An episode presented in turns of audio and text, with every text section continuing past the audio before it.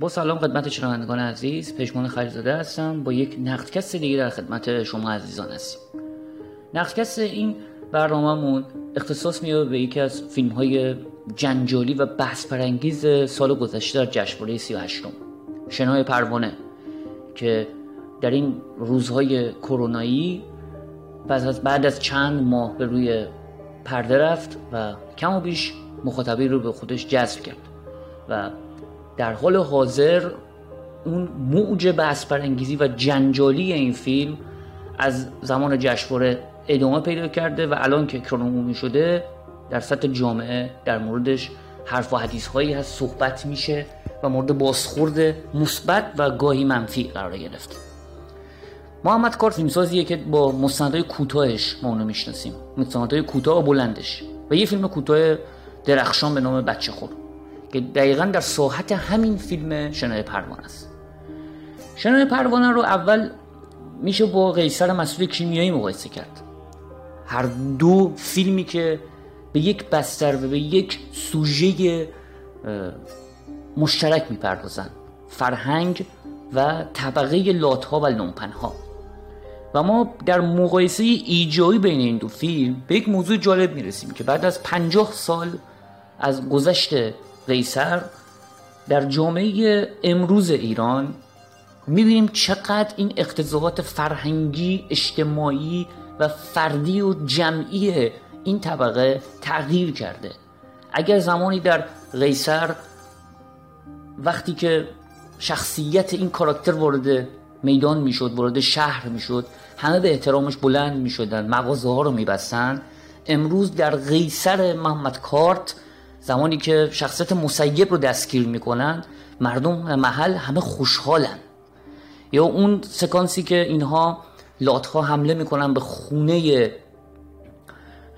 کاراکترمون جواد عزتی به خونه اون حمله می‌کنن ما دقیقا می‌بینیم که چقدر اینها به دنبال منافع شخصی خودشون هستن این جماعت. و مثل اگر پای منافع شخصشون بیاد مثل گرگ جامعه رو میدرن ولی مثلا در قیصر اینطور نیست.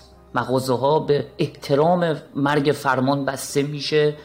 موسیقی در اون قهوه خانه قطع میشه. ولی اینجا ما دیگه اون احترام ها رو نمی‌بینیم. و چرا باورپذیره این میزانسن برای مخاطب؟ چون کاملا قابل درک و قابل زیسته. ما می‌بینیم اینها رو در سطح جامعه. فیلم برگ برندش اینه که غلوف نمی‌کنه اقراق نمی‌کنه سوجش گرفته و حالا رو در یک دل یک بافت یک درام کوبنده سینمایی فیلم خط اوج و فرودش بسیار مخاطب رو همراه می‌کنه و ما لحظه ای در دیدن این فیلم نه خسته میشیم نه از فیلم پس زده میشیم بیرون چرا؟ چون محمد کار به خوبی نه در دامان سیاه نمایی قلتیده و نه در دامن انتلکت بازی سیاسی.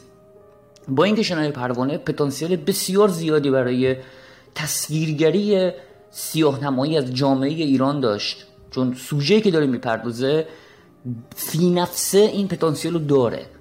و یا از اون جهت از اون وره قضیه به دامان روشنفکری بغلطه و حالا مانیفسته سیاسی بده و این وضعیت رو بچسبونه به حکومت. محمد کارد این کار رو نمی‌کنه و با نفس اینها مشکل داره. با نفس این نفس این طبقه رو می‌خواد پاتولوژی بکنه و میره در دلش. و یه فیلم مخاطب عام خیلی سرپا و خیلی ریتمیک می‌سازه. اون قسمتی که جواد عزتی اون چند نفر رو می‌گیره و می‌بره در اون باغ. زندانی می‌کنه. یه سکانس داره که اینا ماشین دنبال اینا میفتن با اینکه اونجا دوربین ضعیفه دوربین غابهاش ضعیف بسته شده ولی ما می‌بینیم یک ریتم کوبنده از جنس سینمای گنگ آمریکا رو ما اونجا حس می‌کنیم. و در کلیت ارز کنم دوربین روی دست شنای پروانه در مقایسه با دوربین روی دست های منفعل فیلم های دیگه واقعا یه دوربین روی دست فعاله کنشمنده تا 90 درصد کنشمنده و قابل به فرم رسیدنه. و این برای محمد کارت بسیار درخشانه. بحث شنای پروانه به شدت مفصله و حالا در همین زمان کم امیدوارم که نکاتی رو عرض کرده باشم. ممنون از شما.